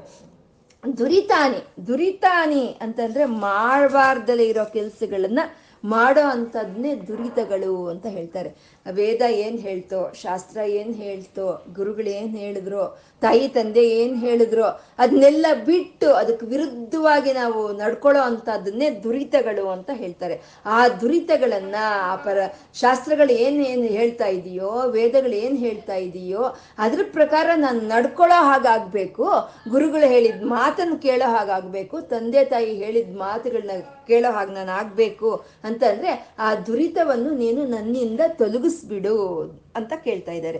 ದುರಿತ, ದುರಕ್ಷರಾಣಿ ಅನ್ನೋದು ಅದು ಎರಡನೆಯ ಒಂದು ದುರ್ಗುಣ ಅಂತ ಹೇಳ್ತಾ ಇದೆ ದುರಸ್, ದುರಕ್ಷರಾಣಿ. ದುರಕ್ಷರಾಣಿ ಅನ್ನೋದಕ್ಕೆ ಒಂದು ಹಲವಾರು ಒಂದು ಇದನ್ನ ಹೇಳ್ತಾ ಇದ್ದಾರೆ ಇಲ್ಲಿ. ದುರಕ್ಷರಗಳು ಯಾವುದು ಅನ್ನೋದು. ನಾವು ಹೇಳ್ಕೊಂಡಿದ್ವಿ, ವೇದಗಳು ನಾಲ್ಕು ವಿಧವಾದ ಚತುರ್ವೇದಗಳನ್ನು ಯಾರು ಋಷಿಮುನಿಗಳು ಬರ್ದಿರೋದಲ್ಲ ಅದು. ಆ ಪರಮಾತ್ಮ ಈಶ್ವರನ ಒಂದು ಬಾಯಿಂದ ಹೊರಟಿರೋ ಅಂತ ವಾಕ್ಗಳು, ಅವು ವೇದ ವಾಕ್ಗಳು, ಅವು ಋಷಿಮುನಿಗಳಿಗೆ ಕಿವಿಗೆ ಕೇಳಿಸಿರೋ ಅಂತದ್ದು ಅನ್ನೋದಲ್ವ? ಆದ್ರೆ ಕೆಲವ್ರು ಹೇಳ್ತಾರೆ, ಅಯ್ಯೋ, ಯಾವ ವೇದಗಳು ಯಾವ ಪರಮಾತ್ಮನ ಬಾಯಿಂದ ಕೇಳಿಸಿರೋದಲ್ಲ, ಅದು ಯಾರೋ ಋಷಿಮುನಿಗಳು ಬರ್ದಿರೋದಷ್ಟೇ ಅಂತ ಹೇಳ್ತಾರೆ. ಅದು ದುರಕ್ಷರವಂತೆ, ಆ ರೀತಿ ಬರಿಬಾರ್ದು ಅಂತ. ಯಾಕೆಂದ್ರೆ ಯಾವ ಋಷಿಗಳು ಆದ್ರೂ ಆಗ್ಬೋದು, ಅವರು ಒಂದು ಜೀವನಾವಧಿ ಅಂತ ಎಷ್ಟಿರುತ್ತೆ? ಏನೋ ಆಗಿನ ಕಾಲದಲ್ಲಿ ದೀರ್ಘ, ದೀರ್ಘಾಯುಷ್ ಇತ್ತು ಅಂತಂದ್ರೆ ಇನ್ನೂರು ವರ್ಷನ, ಮುನ್ನೂರು ವರ್ಷನ ಅಥವಾ ಐನೂರು ವರ್ಷನ. ಈ ನಾಲ್ಕು ವಿಧವಾದ ವೇದಗಳನ್ನ ನಾವು ತಿಳ್ಕೋಬೇಕು ಸ್ವಲ್ಪ ಮಟ್ಟಕ್ಕೆ ಅಂದ್ರೆ ನಮ್ಗೆ ನೂರಾರು ಜನ್ಮಗಳು ಬೇಕು. ಅಂತದನ್ನ ಯಾವ ಋಷಿ ಮುನಿಗಳು ಬರೆಯೋದಕ್ಕೆ ಸಾಧ್ಯ ಇರುತ್ತೆ ಅಲ್ವಾ? ಅದು ಒಂದು ಆಕಾಶವಾಣಿಯಾಗಿ ಅದು ಕೇಳಿಸ್ಕೊಂಡು ಅವರು ಬಂದಿರೋ ಅಂತದ್ನ ಅದು ಯಾವ ಋಷಿಗಳು ಬರ್ದಿದ್ದಾರೆ ವೇದಗಳನ್ನ ಅಂತ ಹೇಳ್ಬಾರ್ದಂತೆ ಹೇಳೋದು ಅದು ದುರಕ್ಷರ ಅಂತ ಹೇಳ್ತಾ ಇದ್ದಾರೆ. ನಮಗೂ ಅಷ್ಟೇ, ಕೆಲವು ಸಲ ನಮ್ಮ ಇನ್ನರ್ ವಾಯ್ಸ್ ಅಂತ ಇರುತ್ತೆ, ಅದು ಹೇಳ್ತಾ ಇರುತ್ತೆ ನಮಗೆ, ಹೀಗೆ ಹೀಗೆ ಅಂತ ಹೇಳ್ತಾ ಇರುತ್ತೆ. ಏನಂದ್ರೆ ನಾವು ಅದನ್ನ ಹಿಡ್ಕೊಳ್ಳೋದ್ರಲ್ಲಿ ನಾವು ವಿಫಲರಾಗ್ತೀವಿ. ಅದನ್ನ ಹಿಡ್ಕೊಳ್ಳೋದ್ರಲ್ಲಿ ನಮ್ಮ ಋಷಿ ಮನೆಗಳು ಸಫಲರಾದರು. ಹಾಗಾಗಿ ವೇದಗಳು ಅನ್ನೋವು ಆ ಪರಮಾತ್ಮನ ಬಾಯಿಂದಾನೇ ಬಂದಿರೋದು. ಅದು ಯಾವುದೋ ಋಷಿಗಳು ಬರ್ದಿದ್ದಾರೆ ಅಂತ ಹೇಳಬಾರ್ದು. ಅದು ದುರಕ್ಷಣ, ದುರಕ್ಷರ ಅಂತ ಹೇಳ್ತಾ ಇದ್ದಾರೆ. ಮತ್ತೆ ಸಗುಣಾಕ ಸಗುಣ ಬ್ರಹ್ಮನಳಾಗಿ ಪರಮಾತ್ಮನನ್ನ ನಾವು ಏನು ಆರಾಧನೆ ಮಾಡೋ ಅಷ್ಟು ಕೆಲಸ ಇಲ್ಲ. ಯಾವ ಜಪ, ತಪಗಳು, ಯಾವ ಅಭಿಷೇಕಗಳು, ಯಾವ ಒಂದು ಪೂಜೆಗಳು ಮಾಡೋ ಅಷ್ಟು ಕೆಲಸ ಏನೂ ಇಲ್ಲ. ಆ ನಿರ್ಗುಣ ಬ್ರಹ್ಮನನ್ನ ಅದು ಒಂದು ನಾಮರೂಪ ರಹಿತವಾದಂಥ ಒಂದು ಚೈತನ್ಯ ಅಂತ ನಮ್ಮ ಮನವರಿಕೆ ಆಗ್ಬಿಟ್ರೆ ಸಾಕು. ನಾವೇನು ಸಗುಣಾಕಾರವಾಗಿ ಆರಾಧನೆ ಮಾಡೋ ಕೆಲಸ ಇಲ್ಲ ಅಂತ ಕೆಲವರು ಹೇಳ್ತಾರೆ. ಅದು ದುರಕ್ಷರವೇನಂತೆ. ಯಾಕಂದ್ರೆ ಸಗುಣ ಬ್ರಹ್ಮ, ನಿರ್ಗುಣ ಬ್ರಹ್ಮ ಎರಡು ಬೇರೆ ಅಲ್ಲ, ಎರಡು ಒಂದೇ. ಆ ನಿರ್ಗುಣ ಬ್ರಹ್ಮನೇ ಸಗುಣ ಬ್ರಹ್ಮನಾಗಿ ನಮ್ಮ ಒಂದು ಭಕ್ತರನ್ನ ಕೃಪೆ ತೋರಿಸೋದಕ್ಕೋಸ್ಕರ ಆ ರೀತಿ ಅವತಾರವನ್ನು ಅವನೇ ಪಟ್ಕೊಂಡಿದ್ದಾನೆ ಅದು ಅದಕ್ಕೂ ಸಗುಣ ಬ್ರಹ್ಮ ಬೇರೆ, ನಿರ್ಗುಣ ಬ್ರಹ್ಮ ಬೇರೆ ಅಂತ ಹೇಳಬಾರ್ದು. ಹಾಗೆ ಹೇಳಿದ್ರೆ ಅದು ದುರಕ್ಷವಾಗುತ್ತೆ ಅನ್ನೋದನ್ನ ಒಂದು ಹೇಳ್ತಾ ಇದ್ದಾರೆ. ಮತ್ತೆ ಇದೆಲ್ಲ ಮಿಥ್ಯೆ, ಈ ಪ್ರಪಂಚ ಎಲ್ಲ ಮಿಥ್ಯೆ. ನಾವು ಯಾವ ಕರ್ಮಗಳು ಏನು ಮಾಡೋ ಕೆಲಸ ಇಲ್ಲ. ಭಕ್ತಿಯಿಂದ ಮುಕ್ತಿ ಬರಲ್ಲ. ಪಾಪ ಕಣ್ಣು ಕರ್ಮಗಳು ಮಾಡಿದ್ರು, ಪುಣ್ಯ ಕರ್ಮಗಳು ಮಾಡಿದ್ರು ನಮ್ಗೆ ಮತ್ತೆ ಜನ್ಮ ಬರುತ್ತೆ. ಹಾಗಾಗಿ ನಾವು ಯಾವುದು ಕೆಲಸ ಮಾಡಬೇಡ ಬೇಡ ಅಂತ ಹೇಳೋದು ಅದು ದುರಕ್ಷರವಂತೆ. ಮತ್ತೆ ಈ ಈ ಅಹಂ ಬ್ರಹ್ಮಾಸ್ಮಿ, ಆ ಪರಮಾತ್ಮನೇ ಇಲ್ಲಿ ನನ್ನ ಒಂದು ಆತ್ಮವಾಗಿ ಇರಬೇಕಾದ್ರೆ ನಾನೇ ಆ ಪರಮಾತ್ಮ, ನನಗೂ ಪರಮಾತ್ಮನಿಗೂ ಏನು ಭೇದ ಇಲ್ಲ. ಹಾಗಾಗಿ ನನಗೆ ಯಾವ ದೇವರು ಬೇಡ, ಯಾವ ಗುರುಗಳು ಬೇಡ ಅಂತ ಹೇಳೋದೆಲ್ಲ ದುರಕ್ಷರಗಳು ಅಂತ ಇಲ್ಲಿ ಹೇಳ್ತಾ ಇದ್ದಾರೆ. ಮತ್ತೆ ಉಪನಿಷತ್ ಹೇಳಿರುವಂಥ ಯಾವ ನಾಮರೂಪರಹಿತವಾದ ಚೈತನ್ಯವೂ ಅಲ್ಲಿಲ್ಲ. ನಾವು ಯಾವ ಕಥೆಗಳು, ಯಾವ ಪರಮಾತ್ಮನ ಕಥೆಗಳು ಕೇಳೋದ್ರಿಂದ ಯಾವ ಪ್ರಯೋಜನನೂ ಇಲ್ಲ. ಯಾಕೆಂದ್ರೆ ಅಷ್ಟು ಕತೆ ಭಗವದ್ಗೀತೆಯನ್ನು ಕೇಳಿದ ಅರ್ಜುನನೇ, ಮತ್ತೆ ನಂಗೇನು ಅರ್ಥ ಆಗ್ಲಿಲ್ಲ ಸ್ವಾಮಿ, ಇನ್ನೊಂದ್ಸರಿ ಹೇಳು ಅಂತ ಕೇಳ್ದ ಅಲ್ವಾ? ಹಾಗಾಗಿ ಯಾವ ಕಥೆಗಳು ನಾವೇನು ಕೇಳೋ ಕೆಲಸ ಇಲ್ಲ. ಅಂತ ಈ ರೀತಿ ಎಲ್ಲ ಮಾತಾಡೋದು ದುರಕ್ಷರಗಳಂತೆ. ಈ ರೀತಿ ಬರಿಬಾರ್ದು ಅಂತ ಗುರುಗಳು ಹೇಳ್ತಾ ಇದ್ದಾರೆ. ಅಂದ್ರೆ ಅವ್ರೇನ್ ಬರ್ದ್ರ ಅಂದ್ರೆ ಅವ್ರು ಬರೀಲಿಲ್ಲ. ನಾವು ಇದನ್ನೆಲ್ಲ ಯೋಚನೆ ಮಾಡಬಾರ್ದು. ಈ ರೀತಿ ನಾವು ಬರೀಬಾರ್ದು ಅಂತ ಅವ್ರು ನಮಗೋಸ್ಕರ ಹೇಳ್ತಾ ಇದ್ದಾರೆ. ಮತ್ತೆ ದೌರ್ಭಾಗ್ಯ ದುಃಖ ಅಂತ ಹೇಳ್ತಾ ಇದ್ದಾರೆ. ದೌರ್ಭಾಗ್ಯ ದುಃಖ ಅಂತಂದ್ರೆ ನಮ್ಗೇನೋ ಈ ಪ್ರಪಂಚದಲ್ಲಿ ಯಾವ ಐಶ್ವರ್ಯಗಳು ನಮಗೆ ಸಿಕ್ಕದಲ್ಲೇ ಇದ್ರೆ ದೌರ್ಭಾಗ್ಯ ಅಲ್ಲ. ನಾವು ಯಾವತ್ತು ಆ ಪರಮಾತ್ಮನ ನೆನ್ಸ್ಕೊಳ್ದಲೇ ನಾವು ಈ ಪ್ರಪಂಚದ ಕಡೆ ಓಡಾಡ್ತಾ ಇರ್ತೀವೋ ಅದೇ ದೌರ್ಭಾಗ್ಯ. ಆ ರೀತಿ ನಾವು ಪ್ರಪ ಪರಮಾತ್ಮನ ಮರೆತು ಪ್ರಪಂಚದ ಕಡೆ ನಾವು ಹೊರಟಾಗ ನಮಗೆ ಉಳಿಯೋದು ದುಃಖ ಮಾತ್ರನೇ. ಅದೇ ದೌರ್ಭಾಗ್ಯ ದುಃಖ ಅದು ಅಂತ ಹೇಳ್ತಾ ಇದ್ದಾರೆ. ಅಂಥದ್ದು ಹೊರಟೋಗ್ಬೇಕು ನನ್ನಿಂದ. ದೌರ್ಭಾಗ್ಯ, ದುಃಖ, ದುರಹಂಕೃತಿ. ದುರಹಂಕಾರ ದುರಹಂಕಾರ ಪಡ್ಕೊಳ್ಳೋ ಅಂಥದ್ದು. ನನ್ನ ಸಮಾನ ಇಲ್ಲ ಅಂತ ದುರಹಂಕಾರ ಪಡ್ಕೊಳ್ಳೋ ಅಂತ ದುರ್ವಚಾಂಸೆ. ದುರ್ವಚಾಂಸೆ ಅಂದರೆ ಒಂದು ಕೆಟ್ಟದಾದಂಥ ಒಂದು ಮಾತುಗಳನ್ನು ಆಡೋ ಅಂಥದ್ದು. ಇವೆಲ್ಲ ಸ್ವಾಮಿ ನನ್ನಿಂದ ಹೊರಟೋಗ್ಬೇಕು. ನನ್ನಿಂದ ಇವೆಲ್ಲ ದೂರ ಆಗೋಗ್ಬೇಕು. ಎಲ್ಲ ಒಂದು ದುರಿತಿಗಳಾಗ್ಬೋದು, ದುರಕ್ಷರಗಳಾಗ್ಬೋದು, ದೌರ್ಭಾಗ್ಯ, ದುಃಖ, ದುರಹಂಕಾರ, ಈ ಕೆಟ್ಟ ಮಾತುಗಳಾಡೋದು ಎಲ್ಲ ನನ್ನಲ್ಲಿ ಇದೆ. ಅದು ನನಗೆ ತಿಳಿತಾ ಇದೆ. ಆದರೆ ಅದರಿಂದ ಬಿಡಿಸ್ಕೊಳ್ಳೋ ಅಷ್ಟು ಶಕ್ತಿ ನನಗಿಲ್ಲ. ಅದನ್ನ ನೀನೇ ದೂರ ಮಾಡಬೇಕು ಅಂತ ಇಲ್ಲಿ ಕೇಳ್ತಾ ಇದ್ದಾರೆ. ಆ ರೀತಿ ಪರಮಾತ್ಮ ನಮ್ಮಲ್ಲಿರೋ ಅಂಥದ್ದು ದುರ್ಗುಣಗಳನ್ನು ಬಿಡಿಸ್ಬೇಕು ಅಂತಂದ್ರೆ ನಾವು ಏನೋ ಒಂದು ಕೆಲಸ ಅಂತ ಮಾಡ್ಬೇಕಲ್ವಾ? ಏನು ಕೆಲಸ ಮಾಡಬೇಕು ನಾವು? ಏನು ಕೆಲಸ ಮಾಡ್ಬೇಕು ನಾವು ಅಂತಂದ್ರೆ ಸಾರಂ ತ್ವದೀಯ ಚರಿತಂ ನಿತರಾಂ ಪಿಬಂತಂ ಅಂತ ಇದ್ದಾರೆ. ಸಾರಂ ತ್ವದೀಯ ಚರಿತಂ. ನಿನ್ನ ಚರಿತ್ರೆಯಲ್ಲಿ, ನಿನ್ನ ಒಂದು ಶಿವ ಚರಿತ್ರೆಯಲ್ಲಿ, ಶಿವಕಥೆಯಲ್ಲಿ, ಒಂದು ಹರಿಕಥೆಯಲ್ಲಿ ಒಂದು ಸಾರ ಅಂತ ಇದೆ. ಆ ಇರೋದು ಸಾರ ಇರೋದು ಆ ಶಿವಕಥೆಯಲ್ಲೇ, ಆ ಹರಿಕಥೆಯಲ್ಲೇ. ಈ ಪ್ರಪಂಚದಲ್ಲಿ ಸಾರ ಇಲ್ಲ. ಅಸಾರೇ ಸಂಸಾರೇ ಅಂತ ಹೇಳಿದ್ದಾರೆ ಅಲ್ವಾ? ಈ ಸಂಸಾರದಲ್ಲಿ ಯಾವುದು ಸಾರ ಇಲ್ಲ. ಆ ಸಾರ ಪರಿವಿತ್ತವಾದಂಥ ಆ ಶಿವ ಚರಿತ್ರೆಯನ್ನ ಆ ಶಿವ ಕಥೆಗಳನ್ನ ಆ ವಿಷ್ಣು ಕಥೆಗಳನ್ನ ಕೇಳ್ತಾ ಕೇಳ್ತಾ ಆ ರಸವನ್ನ ನಿತರಾಂ ಪಿಬಂತಂ ಕುಡಿತಾ ಇದ್ದೀನಿ ನಾನು. ನಿರಂತರ ಕುಡಿತಾ ಇದ್ದೀನಿ. ನಿನ್ನ ಒಂದು ಕಥೆಗಳಲ್ಲಿ ಇರೋವಂಥ ಒಂದು ಸಾರವನ್ನು ನಾನು ಆ ರಸವನ್ನ ನಿರಂತರ ನಾನು ಕುಡಿತಾ ಇದ್ದೀನಿ. ನಿತರಾಂ ಪಿಬಂತಂ ಅಂತ ಹೇಳ್ತಾ ಇದ್ದಾರೆ. ಅಂದ್ರೆ ಆ ಸಾರ ಎಲ್ಲ ಇರೋದು ಶಿವಕಥೆಗಳಲ್ಲೇ, ಆ ಸಾರ ಎಲ್ಲ ಇರೋದು ಹರಿಕಥೆಗಳಲ್ಲೇ. ಈ ಪ್ರಪಂಚದಲ್ಲಿ ಯಾವುದು ಸಾರ ಅಂತ ಇಲ್ಲ. ಆ ಕತೆ ಒಂದು ಕೇಳ್ತಾ ಇದ್ರೆ ಸಾಕು. ನಮಗೆ ಒಂದು ಇಹಲೋಕಕ್ಕೆ ಬೇಕಾಗಿರುವಂಥ ಒಂದು ಸೌಕರ್ಯವು, ಪರಲೋಕಕ್ಕೆ ಬೇಕಾಗಿರುವಂಥ ಜ್ಞಾನವು ಎಲ್ಲ ಸಿಕ್ಕಿ ಮುಕ್ತಿ ಬಂದ್ಬಿಡುತ್ತೆ. ಯಾವುದು ಬೇಡ ನನಗೆ ಅಂತ ಎಲ್ಲ ಬಿಟ್ಬಿಟ್ಟು ಪದ್ಮಾಸನವನ್ನು ಹಾಕಿ ಕೂತ್ಕೊಂಡು ಕತೆ ಹೇಳಿ ಅಂತ ಏಳು ದಿನ ಕತೆ ಕೇಳಿ ಮುಕ್ತಿ ಪಡ್ಕೊಂಡ ಅಲ್ವಾ ಯಾರು? ಪರೀಕ್ಷಿತ್ ಮಹಾರಾಜು. ಹಾಗೆ ಪರಮಾತ್ಮನ ಕತೆಗಳು ಕೇಳ್ತಾ ಇದ್ರೆ ಸಾರೆ ಆ ಮುಕ್ತಿ ಅನ್ನೋದು ಬಂದ್ಬಿಡುತ್ತೆ. ಹಾಗಾಗಿ ನಾನು ತ್ವದೀಯಂ ತ್ವದೀಯ ಚರಿತಂ ನಿತರಾಂ ಪಿಬಂತಂ ನಿನ್ನ ಒಂದು ಶಿವ ಕಥೆಗಳು ಅನ್ನೋ ಒಂದು ಚರಿತ್ರೆಯಿಂದ ಸಿಗ್ತಾ ಇರೋ ಒಂದು ರಸವನ್ನ ನಾನು ನಿರಂತರ ಕುಡಿತಾ ಇದ್ದೀನಿ ಪರಮಾತ್ಮನೇ ಶಂಭುವೆ. ಗೌರೀಶ ಮಾಮಿಹ ಸಮುದ್ರ ಸತ್ಕಟಾಕ್ಷೈಹಿ ಆ ಗೌರಿ ಜೊತೆ ಕೂಡಿರೋ ಅಂತ ಗೌರಿ ಶಂಕರ್ನೇ ಉಮಾ ಮಹೇಶ್ವರ್ನೇ, ನಿನ್ನ ನನ್ನ ಒಂದು ಒಳ್ಳೆಯ ರೀತಿಯಲ್ಲಿ ನನ್ನನ್ನು ಉದ್ಧಾರ ಮಾಡು. ನನ್ನನ್ನು ಈ ದುರ್ಗುಣಗಳಿಂದ ಬೀಳಿಸ್ಬಿಟ್ಟು ನನ್ನನ್ನು ಉದ್ಧಾರ ಮಾಡು. ಅದಕ್ಕಾಗಿ ನಿನ್ನ ಒಂದು ಚರಿತ್ರೆ ಅನ್ನೋ ಒಂದು ಇದರಿಂದ ಬರ್ತಾ ಇರೋ ಸಾರವನ್ನು ನಾನು ಕುಡಿತಾ ಇದ್ದೀನಿ ಅಂತ ಗುರುಗಳು ಇಲ್ಲಿ ಹೇಳ್ತಾ ಇರೋವಂಥದ್ದು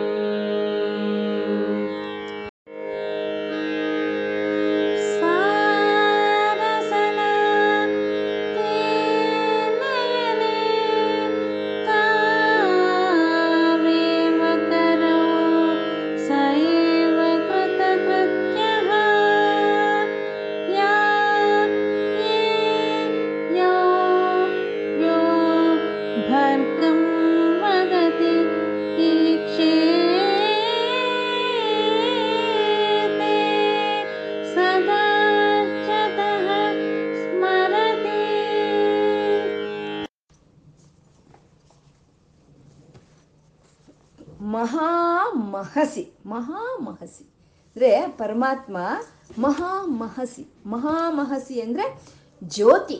ಈ ಸಂಪೂರ್ಣ ಬ್ರಹ್ಮಾಂಡಗಳೆಲ್ಲ ತುಂಬಿಕೊಂಡು ಹೋಗಿರುವಂಥ ಒಂದು ಸ್ವಯಂ ಪ್ರಕಾಶವಾದಂಥ ಒಂದು ಜ್ಯೋತಿ ಪರಂಜ್ಯೋತಿ ಅದೇ ಒಂದು ಅದು ಮಹಾಮಹಿಸಿ ಅದು ಎಂಥದ್ದು ಅಂದರೆ ಜ್ಯೋತಿಷ್ಯಾಮಪಿಯ ಜ್ಯೋತಿ ಅಂತಂದರೆ, ಆ, ಜ್ಯೋತಿ ಎಂಥದ್ದು ಅಂದರೆ ಸೂರ್ಯ, ಚಂದ್ರ, ಎಲ್ಲ ನಕ್ಷತ್ರಗಳಿಗೂ ಒಂದು ಬೆಳಕನ್ನು ಕೊಡ್ತಾ ಇರೋ ಅಂಥ ಒಂದು ಪ್ರಕಾಶವನ್ನು ಕೊಡ್ತಾ ಇರೋ ಅಂಥ ಒಂದು ಮಹಾಮಹಿಸಿ ಮಹಾಜ್ಯೋತಿ ಅದು ಅಂತ ಇಲ್ಲಿ ಗುರುಗಳು ಹೇಳ್ತಾ ಇದ್ದಾರೆ. ಜ್ಯೋತಿ ಎಂಥದ್ದು ಅಂದರೆ ಅದು ಅದು, ಅದಕ್ಕೆ ಯಾವ ಇಂಧನ ಅವಶ್ಯಕತೆಯೂ ಇಲ್ಲ. ಅದು ಸ್ವಯಂ ಪ್ರಕಾಶಕವಾಗಿ, ಪ್ರಕಾಶಮಾನವಾಗಿ ಇದ್ದು ಎಲ್ಲ ಒಂದು ಜ್ಯೋತಿರ್ಮಂಡಲಗಳಿಗೂ ಆ ಪ್ರಕಾಶವನ್ನು ಕೊಡ್ತಾ ಇರೋ ಅಂಥ ಮಹಾಜ್ಯೋತಿ ಮಹಾಮಹಿಸಿ ಆತ್ಮ ಆತ್ಮಲಿಂಗ ಆತ್ಮಜ್ಯೋತಿಯದು ಅಂತ ಹೇಳ್ತಾ ಇದ್ದಾರೆ.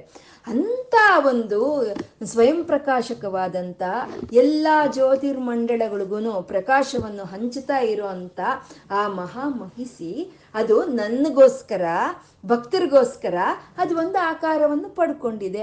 ಆ ಮಹಾಮಹಿಸಿ ಆ ಜ್ಯೋತಿಗೆ ಏನು ಆಕಾರ ಇದೆ? ಅದಕ್ಕೆ ಆಕಾರ ಇಲ್ಲ. ಆಕಾರ ಇಲ್ದಲೇ ಇರುವಂತ ಒಂದು ಆ ಪರಂಜ್ಯೋತಿ, ಆ ಜ್ಯೋತಿರ್ಲಿಂಗ ಅದು ಒಂದು ಆಕಾರವನ್ನು ಪಡ್ಕೊಂಡಿದೆ. ಯಾವ ಆಕಾರವನ್ನು ಪಡ್ಕೊಂಡಿದೆ ಅಂತಂದ್ರೆ ಸೋಮ ಕಳಾದರ ಮೌಲವು ಅಂತ ಹೇಳ್ತಾ ಇದ್ದಾರೆ. ಸೋಮ ಕಲಾದರ ಮೌಲವು. ಅವನು ತಲೆಯಲ್ಲಿ ಜಟೆಗಳ ಮೇಲೆ ಚಂದ್ರನನ್ನು ಧರಿಸಿದಾನಂತೆ. ಮಹಾಮಹಿಸಿ, ಆ ಒಂದು ನಾಮ ರೂಪರಹಿತವಾದಂಥ ಆ ಚೈತನ್ಯ, ಎಲ್ಲದಕ್ಕೂ ಚೈತನ್ಯವನ್ನು ಕೊಡ್ತಾ ಇರುವಂಥ ಆ ಚೈತನ್ಯ, ಅದು ಒಂದು ಆಕಾರವನ್ನು ತಾಳಿದೆ. ಆ ಒಂದು ಜಟಾಜೂಟಗಳಲ್ಲಿ ಚಂದ್ರನನ್ನು ಅದು ಅಲಂಕರಿಸಿಕೊಂಡಿದೆ ಅಂತ. ಇಲ್ಲಿ ಯಾಕೆ? ಅದು ಪರಂಜ್ಯೋತಿ, ಎಲ್ಲದಕ್ಕೂ ಪ್ರಕಾಶವನ್ನ ಕೊಡ್ತಾ ಇರೋಂಥ ಪರಂಜ್ಯೋತಿ, ಅದು ಯಾಕೆ ಚಂದ್ರನನ್ನ ಇಟ್ಟು ಧರಿಸಿದೆ ಅಂತ ಹೇಳ್ತಾ ಇದ್ದಾರೆ ಅಂತಂದ್ರೆ, ಸೂರ್ಯನಿಗೂ ಚಂದ್ರನಿಗೂ ಎಲ್ಲ ನಕ್ಷತ್ರಗಳಿಗೂ ಅದು ಪ್ರಕಾಶವನ್ನು ಹಂಚ್ತಾ ಇದೆ ಅಂತಂದ್ರೆ, ಆ ಸೂರ್ಯನ ಶಾಖನೇ ಅಷ್ಟೇ ಇರುತ್ತೆ. ಒಂದು ಸೂರ್ಯನ ಶಾಖ ತಡಿಯಕ್ಕಾಗಲ್ಲ ಅಷ್ಟಿರುತ್ತೆ ಮತ್ತೆ ಎಲ್ಲ ಕೋಟಿ ಕೋಟಿ ಬ್ರಹ್ಮಾಂಡಗಳಿಗೂ ಆ ಪ್ರಕಾಶವನ್ನು ಹಂಚ್ತಾ ಇರುವಂತ ಆ ಮಹಾಜ್ಯೋತಿ ಇನ್ನೆಷ್ಟು ಶಾಖ ಭರಿತವಾಗಿದೆಯೋ ಅಂತ ನಾವು ಅನ್ಕೊಳ್ತೀವಿ ಅವನಂತ ಬೆಳಕನ್ನು ಕೊಡ್ತಾನೆ, ಪ್ರಕಾಶವನ್ನು ಕೊಡ್ತಾನೆ, ಆದ್ರೆ ಅವನು ಬಿಸಿಯನ್ನು ಕೊಡ್ತಾ ಇಲ್ಲ. ಅವನು ತಂಪುದನವನ್ನು ಕೊಡ್ತಾ ಇದ್ದಾನೆ, ಮನಸ್ಸಿಗೆ ಆಹ್ಲಾದವನ್ನು ಕೊಡ್ತಾನೆ ಅಂತ ಹೇಳೋದಕ್ಕೆ ಸೋಮ ಕಳಾದರ ಮೌಳವು ಅಂತ ಹೇಳಿದ್ರು. ಆ ಆತ್ಮ ಒಂದು, ಆ ಮನೋಹರ ರೂಪವಾದಂತ ಚಂದ್ರವನನ್ನು ಧರಿಸಿಕೊಂಡು ಮನೋಹರವಾಗಿದ್ದಾನೆ, ಆಹ್ಲಾದವನ್ನು ಕೊಡ್ತಾ ಇದ್ದಾನೆ, ಶಾಂತ ಚಿತ್ತದಿಂದ ಇದ್ದಾನೆ ಅಂತ ಸೋಮ ಕಳಾದರ ಮೌಳವು ಆ ಮಹಾ ಮಹಿಸಿ ಆ ಒಂದು ಚಂದ್ರನನ್ನು ಧರಿಸಿದೆ. ಅಂತ. ಕೋಮಲ ಗನಕಂದರೆ ಅಂತ ಇದ್ದಾರೆ. ಅಂದ್ರೆ ಅವನ ಕಂಠ ಹೇಗಿದೆ ಅಂದ್ರೆ ಒಂದು ನೀಲಿ ಬಣ್ಣದಲ್ಲಿದೆ ಅವನ ಕಂಠ ಅನ್ನೋದು. ಯಾಕೆ ಆ ನೀಲಿ ಬಣ್ಣದಲ್ಲಿದೆ ಅಂದ್ರೆ ವಿಷವನ್ನು ಕುಡ್ದಿದೆ. ಅದು ಪ್ರಪಂಚವನ್ನ ಉದ್ಧಾರ ಮಾಡೋದಕ್ಕೆ, ಪ್ರಪಂಚವನ್ನ ರಕ್ಷಣೆ ಮಾಡೋದಕ್ಕೋಸ್ಕರ ಆ ವಿಷವನ್ನ ತನ್ನ ಕಂಠದಲ್ಲಿ ಇಟ್ಕೊಂಡು ಅದು ನೀಲಿ ಬಣ್ಣವನ್ನು ಹೊಂದಿದೆ ಅಂತ. ವಿಷ ನೀ ಆ ಕಂಠದಲ್ಲಿ ಇದೆ ಅಂತಂದ್ರೆ ಅದಿನ್ನೆಷ್ಟು ಕಾಠಿನ್ಯವು ಅಂತ ನಾವು ತಿಳ್ಕೊಳ್ತೀವಿ. ನಮಗೋಸ್ಕರ ವಿಷವನ್ನು ಕಂಠದಲ್ಲಿ ಇಟ್ಕೊಂಡ್ರು ಅವನು ತುಂಬ ಕೋಮಲವಾದಂಥ ಅವನು ಅಂತ ಹೇಳಿ ಕೋಮಲಗನಕಂದರೆ ಅಂತ ಹೇಳ್ತಾ ಇದ್ದಾರೆ. ಅದು ಸುನ್ನಿತವಾಗಿರುವಂಥ ಒಂದು ಒಂದು ಕಂಠ ಅದು ಅಂತ. ಸೋಮಕಲಾದರ ಮೌಳವು ಕೋಮಲ ಗನಕಂದರೆ ಮಹಾಮಹಿಸಿ. ಆ ಸ್ವಯಂ ಪ್ರಕಾಶಕನಾದಂಥ ಆತ್ಮ ಲಿಂಗ ಆತ್ಮ ಜ್ಯೋತಿರ್ಲಿಂಗ ಅನ್ನೋದು, ಅದು ಆ ರೀತಿ ಒಂದು ಆಕಾರವನ್ನು ಪಡ್ಕೊಂಡಿದೆ. ಅದು ಸ್ವಾಮಿನಿ ಅಂತ ಇದ್ದಾರೆ. ಅದು ಯಾವುದು ಅಂತಂದ್ರೆ ಸ್ವಾಮಿನಿ. ಎಲ್ಲ ಬ್ರಹ್ಮಾಂಡಗಳನ್ನು ಸೃಷ್ಟಿ ಮಾಡಿ, ಒಂದು ಸಣ್ಣ ಒಂದು ಕೀಟಕದಿಂದ ಬ್ರಹ್ಮನವರೆಗೂ ಸೃಷ್ಟಿ ಮಾಡಿ, ಎಲ್ಲವನ್ನು ತನ್ನ ನಿಯಂತ್ರಣೆಯಲ್ಲೇ ಇಟ್ಕೊಂಡಿರುವಂತ ಮಹಾಮಹಿಸಿ ಅದು ಸ್ವಾಮಿನಿ, ಅದು ಸರ್ವೇಶ್ವರ ಒಂದು ತತ್ವವನ್ನ ಇಲ್ಲಿ ಹೇಳ್ತಾ ಇದ್ದಾರೆ. ಗಿರಿಜಾನಾತೆ, ಅದು ಹೇಗಿದೆ ಅಂದ್ರೆ ಅಮ್ಮನ ಜೊತೆ ಕೂಡಿ ಇದ್ದಾನೆ ಅವನು. ಆ ಸೋಮನು, ಆ ಚಂದ್ರನನ್ನು ಧರಿಸಿರುವಂತ ಸೋಮನು, ಆ ವಿಷವನ್ನು ಕಂಠದಲ್ಲಿ ಇಟ್ಕೊಂಡಿರುವಂತಹ ನೀಲ ಕಂಠನು ಆ ನಂಜುಂಡೇಶ್ವರನು ಅಮ್ಮನ ಜೊತೆ ಕೂಡೇ ಇದ್ದಾನೆ. ಗಿರಿಜಾನಾಥೆ, ಮಾಮಕ ಹೃದಯಂ ನಿರಂತರಂ ರಮತಾಂ. ಅಂತ ಅಮ್ಮನ ಜೊತೆ ಕೂಡಿರೋ ಅಂತ ಓ ರಾಜ ರಾಜನೇ ಓ ರಾಜರಾಜೇಶ್ವರಿಯ ಜೊತೆ ನನ್ನ ಹೃದಯದಲ್ಲಿ ಬಂದು ನೀನು ನಿಂತು ರಮಿತಾಂ, ನೀನು ಆನಂದವನ್ನು ಪಡ್ಕೋ. ನಿನ್ನನ್ನು ನಾನು ಸೇವಿಸ್ಕೊಳ್ತಾ ಇರ್ತೀನಿ. ಹೃದಯ ನಿರಂತರಂ ನಾನು ಸೇವಿಸ್ಕೊಳ್ತಾ ನಾನು ಆನಂದ ಪಡ್ತೀನಿ ಅಂತ ಗುರುಗಳು ಈ ಶ್ಲೋಕದಲ್ಲಿ ಕೇಳ್ತಾ ಇದ್ದಾರೆ. ಹಾಗೆ ಹೃದಯದಲ್ಲಿ ಆ ಒಂದು ಗಿರಿಜಾನಾಥನಾದಂಥ ಗಿರೀಶನು ಅವನು ಹೃದಯದಲ್ಲಿ ಇದ್ದಾನೆ. ಆ ಹೃದಯದಲ್ಲಿ ಇರುವಂಥ ಶಿವಶಕ್ತೈಕ್ಯವಾದಂಥ ಸ್ವರೂಪವನ್ನ ನಾವು ಭಜನೆ ಮಾಡಬೇಕು. ಸ್ತುತಿ ಮಾಡಬೇಕು. ಆವಾಗಲೇ ನಮ್ಮ ಈ ನೇತ್ರಗಳು ನಿಜವಾದ ನೇತ್ರಗಳು ಆಗುತ್ತೆ. ಆವಾಗಲೇ ನಮ್ಮ ಈ ನೇತ್ರಗಳಿಗೆ ಒಂದು ಒಂದು ಏನು ಹೇಳ್ತೀವಿ ನಾವು ಅದು ಒಂದು ಸಾರ್ಥಕತೆ ಅಂತ ಇರುತ್ತೆ ಅಂತ ಇಲ್ಲಿ ಹೇಳ್ತಾ ಇದ್ದಾರೆ. ಸಾರಸನ ಅಂತ ಹೇಳ್ತಾ ಇದ್ದಾರೆ. ಯಾವ ನೇತ್ರ ಯಾವ ಒಂದು ನಾಲಿಗೆ ಆದರೆ ನಿನ್ನನ್ನು ಸ್ತುತಿಸುತ್ತೋ ಅದೇ ನಾಲಿಗೆ ಅದೇ ನಿಜವಾದ ನಾಲಿಗೆ ಅದಕ್ಕೆ ಸಾರ್ಥಕತೆ ಇದೆ ಅಂತ ಹೇಳ್ತಾ ಇದ್ದಾರೆ. ಮನಸ್ತೆ ಪಾದಾಬ್ಜೆ ಅನ್ನೋ ಶ್ಲೋಕದಲ್ಲಿ ಹೇಳಿದ್ರು, ಮನಸ್ಸು ಪರಮಾತ್ಮನ ಪಾದಗಳ ಮೇಲೆ ಇರಬೇಕು, ಈ ಬಾಯಿ ಯಾವಾಗಲೂ, ಈ ನಾಲಿಗೆ ಯಾವಾಗಲೂ ಪರಮಾತ್ಮನ ಸ್ತುತಿಸ್ತಾ ಇರಬೇಕು ಅಂತ ಹೇಳಿದ್ರು. ಮತ್ತೆ ಜಿಹ್ವಾ ಚಿತ್ತ ಶಿರೋಂಗ್ರಿ ಹಸ್ತ ನಯನಂ ಅಂತ ಪಾಪೋತ್ಪಾತ ವಿಮೋಚನಾಯ ಅನ್ನೋ ಶ್ಲೋಕದಲ್ಲಿ ಹೇಳಿದ್ರು. ಆ ರೀತಿ ನನ್ನ ಒಂದು ಇಂದ್ರಿಯಗಳೆಲ್ಲ ನನ್ನ ನಾಲಿಗೆ ನಿನ್ನ ಸ್ತುತಿಸ್ತಾ ಇರಬೇಕು, ನನ್ನ ನೇತ್ರಗಳು ನಿನ್ನ ದರ್ಶನ ಪಡ್ಕೊಳ್ತಾ ಇರಬೇಕು, ಆ ರೀತಿ ನನ್ನ ಇಂದ್ರಿಯಗಳಿಗೆಲ್ಲ ಶಕ್ತಿಯನ್ನು ಕೊಡು ಅಂತ ಕೇಳಿದ್ರು. ಇವಾಗ ಈ ಶ್ಲೋಕದಲ್ಲಿ ಹೇಳ್ತಾ ಇದ್ದಾರೆ, ಇನ್ನು ಕಟುವಾಗಿ ಹೇಳ್ತಾ ಇದ್ದಾರೆ, ಯಾವ ನಾಲಿಗೆ ಆದರೆ, ಯಾವ ಬಾಯಿ ಆದರೆ ನಿನ್ನನ್ನು ಸ್ತುತಿಸುತ್ತೋ ಅದೇ ನಿಜವಾದ ನಾಲಿಗೆ ಅಂತ ಇಲ್ಲಿ ಗುರುಗಳು ಹೇಳ್ತಾ ಇದ್ದಾರೆ. ಸಾರಸನ, ತೇ ನಯನೆ ಯಾವ ನೇತ್ರಗಳಾದ್ರೆ ಆ ಹೃದಯದಲ್ಲಿ ಆ ಪರಮಾತ್ಮನ ಅಮ್ಮನ ಜೊತೆ ಕೂಡಿರೋ ಆ ಪರಮ ಶಿವನನ್ನ ಸ್ಥಾಪಿಸ್ಕೊಂಡು ಆ ಒಂದು ದಿವ್ಯ ಮಂಗಳ ಮೂರ್ತಿಯನ್ನ ಯಾವ ಒಂದು ಮನೋನೇತ್ರವಾದ್ರೆ ನೋಡುತ್ತೋ ಅದೇ ನಿಜವಾದ ನೇತ್ರ. ಅದೇ ಅದಕ್ಕೆ ಅದು ಸಾರ್ಥಕತೆ ಅನ್ನೋದನ್ನ ಇಲ್ಲಿ ಹೇಳ್ತಾ ಇತ್ತ ತೇ ನಯನೆ ತಾವೇವ ಕರೌ, ಸಯೇವ ಕೃತಕೃತ್ಯ ಯಾರಾದ್ರೆ ಆ ಪರಮಾತ್ಮನ ಒಂದು ಪಾದಗಳಿಗೆ ಅರ್ಚನೆಯನ್ನು ಮಾಡ್ತಾರೋ ಅಂಥವ್ರ ಕೈಗಳೇ ಅದೇ ಸಾರ್ಥಕತೆ ಹೊಂದಿರೋ ಅಂತ ಕೈಗಳು ಅವೇ ನಿಜವಾದ ಒಂದು ಕೈಗಳು.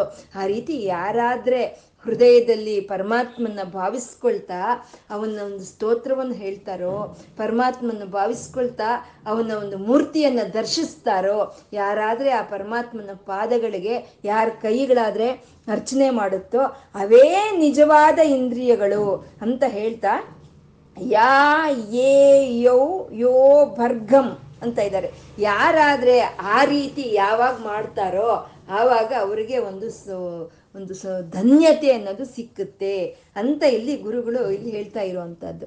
ಅಂದರೆ ಆ ಪರಮಾತ್ಮನ ಒಂದು ಆರಾಧನೆಯನ್ನು ಬಾಹ್ಯವಾಗಿ ಮಾಡೋದಕ್ಕಿಂತ ಅಂತರ್ಮುಖವಾಗಿ ಮಾಡಬೇಕು ಅನ್ನೋದನ್ನ ಇಲ್ಲಿ ಗುರುಗಳು ಈ ಸ್ಲೋ ಈ ಸ್ತೋತ್ರವನ್ನು ಮುಗಿಸೋದಕ್ಕೂ ಮುಂಚೆನೆ ಅವತ್ತಿ ಹೇಳ್ತಾ ಇದ್ದಾರೆ. ಆ ಪರಮಾತ್ಮನ ಒಂದು ಸೇವೆ ಅನ್ನೋದು, ಪರಮಾತ್ಮನ ಒಂದು ಪೂಜೆ ಅನ್ನೋದು ಬಾಹ್ಯವಾಗಿ ಮಾಡೋದಕ್ಕಿಂತ ಅಂತರ್ಮುಖವಾಗಿ ಮಾಡೋದ್ರಲ್ಲೇ ಶ್ರೇಷ್ಠತೆ ಇದೆ. ಅಂತರ್ಮುಖವಾಗಿ ಮಾಡೋದ್ರಲ್ಲೇ ಒಂದು ಒಂದು ಸುಲಭವಾದಂಥ ಒಂದು ಪದ್ಧತಿ ಇದೆ ಅಂತ ಗುರುಗಳು ಇಲ್ಲಿ ನಮಗೆ ಈ ಮೂಲಕ ತಿಳಿಸ್ತಾ ಇದ್ದಾರೆ. ಅಷ್ಟೇ ಆ ಪರಮಾತ್ಮನ ಒಂದು ಒಂದು ಧ್ಯಾನ ಅನ್ನೋದು ನಮ್ಮ ಹೃದಯದಲ್ಲಿ ಯಾವಾಗ ಬರುತ್ತೋ ಆವಾಗ ನಮ್ಮ ಹೃದಯದಲ್ಲಿ ಇರೋ ಒಂದು ಅವಿದ್ಯೆ ಅನ್ನೋದು ಹೊರಟೋಗುತ್ತೆ. ಆ ವಿದ್ಯೆ ಅನ್ನೋದು ಆ ಪರಮಾತ್ಮನೇ ಎಲ್ಲ ಕಡೆ ತುಂಬಿಕೊಂಡಿದ್ದಾನೆ ಅನ್ನೋ ಒಂದು ವಿದ್ಯೆ ಅನ್ನೋದು ನಮ್ಮ ಹೃದಯದೊಳಕ್ಕೆ ಬರುತ್ತೆ. ಹಾಗೆ ಬರಬೇಕಾದ್ರೆ ಆ ಪರಮಾತ್ಮನ ಒಂದು ಪಾದಗಳನ್ನು ನಾವು ನಿರಂತರ ಧ್ಯಾನಿಸ್ತಾ ಇರಬೇಕು. ಹಾಗೆ ಧ್ಯಾನಿಸ್ತಾ ಇದ್ರೆ ಅವನೇ ಈ ಹಲೋಕಕ್ಕೆ ಬೇಕಾಗಿರೋ ಒಂದು ಭುಕ್ತಿಯನ್ನ ಪರಲೋಕಕ್ಕೆ ಬೇಕಾಗಿರುವಂಥ ಮುಕ್ತಿಯನ್ನು ಎರಡನ್ನ ಅವನೇ ಕೊಡ್ತಾನೆ. ನಮ್ಮಲ್ಲಿರೋ ಅಂಥ ಒಂದು ದುರ್ಗುಣಗಳನ್ನ, ಈ ದುರ್ಗುಣಗಳು ನನ್ನಲ್ಲಿ ಇದೆ ಅಂತ ನಾವು ಗುರುತಿಸ್ಕೊಂಡು ಪರಮಾತ್ಮ ಈ ದುರ್ಗುಣಗಳನ್ನ ನೀನೇ ಬಿಡಿಸ್ಬೇಕು ಅಂತ ಅವನು ಕೇಳ್ಕೊಳ್ತಾ ನಾವು, ಅವನ ಒಂದು ಕಟಾಕ್ಷಕ್ಕಾಗಿ ನಾವು ಒಂದು ಧ್ಯಾನಿಸ್ತಾ, ಆ ಒಂದು ನಿರ್ಗುಣಾಕಾರವಾದಂಥ ಪರಂಜ್ಯೋತಿನೇ ಒಂದು ಚಂದ್ರಕಲೆಯನ್ನು ಧರಿಸಿ, ಒಂದು ನೀಲಕಂಠದಿಂದ ಅವನು ಕೋಮಲವಾದಂಥ ಒಂದು ಆ ನೀಲಕಂಠದಿಂದ ಅವನು ನನ್ನ ಹೃದಯದಲ್ಲಿ ಸಾಕ್ಷಾತ್ಕಾರವಾಗಲಿ, ಅಮ್ಮನ ಜೊತೆ ಸೇರಿ ಸಾಕ್ಷಾತ್ಕಾರವಾಗಲಿ ಅಂತ ನಾವು ಅದು ಧ್ಯಾನಿಸ್ತಾ, ನಮ್ಮ ಒಂದು ಬಾಯಿಂದ ಅವನು ಸ್ತುತಿಸ್ತಾ, ನಮ್ಮ ಒಂದು ನೇತ್ರಗಳಿಂದ ನಮ್ಮ ಹೃದಯದಲ್ಲಿರೋ ಆ ಮೂರ್ತಿಯನ್ನು ನಾವು ದರ್ಶನ ಮಾಡ್ತಾ ನಮ್ಮ ಕೈಗಳಿಂದ ಅವನಿಗೆ ಪಾದಗಳಿಗೆ ಅರ್ಚನೆ ಮಾಡ್ತಾ ನಾವು ಧನ್ಯರಾಗೋಣ ಅಂತ ಇವತ್ತು ಧ್ಯಾನ ಮಾಡ್ತಾ ನಾವು. ಇವತ್ತೇನು ಹೇಳ್ಕೊಂಡಿದ್ದೀವೋ ಅದು ಸಾಂಬ ಸದಾಶಿವನಿಗೆ ಅರ್ಪಣೆ ಮಾಡಿಕೊಡೋಣ. ಆ ಶಂಭುವಿಗೆ, ಆ ಪರಮಾತ್ಮನಿಗೆ ನತಿರಿಯಂ ನನ್ನ ಈ ನಮಸ್ಕಾರವನ್ನು ಸ್ವೀಕಾರ ಮಾಡು ತಂದೆ ಅಂತ ಕೇಳ್ಕೊಳ್ತಾ ಸರ್ವಂ ಶ್ರೀ ಲಲಿತಾರ್ಪಣಮಸ್ತು. ಓಂ ನಮ ಶಿವಾಯ. ಓಂ ನಮ ಶಿವಾಯ ಓಂ ನಮ ಶಿವಾಯ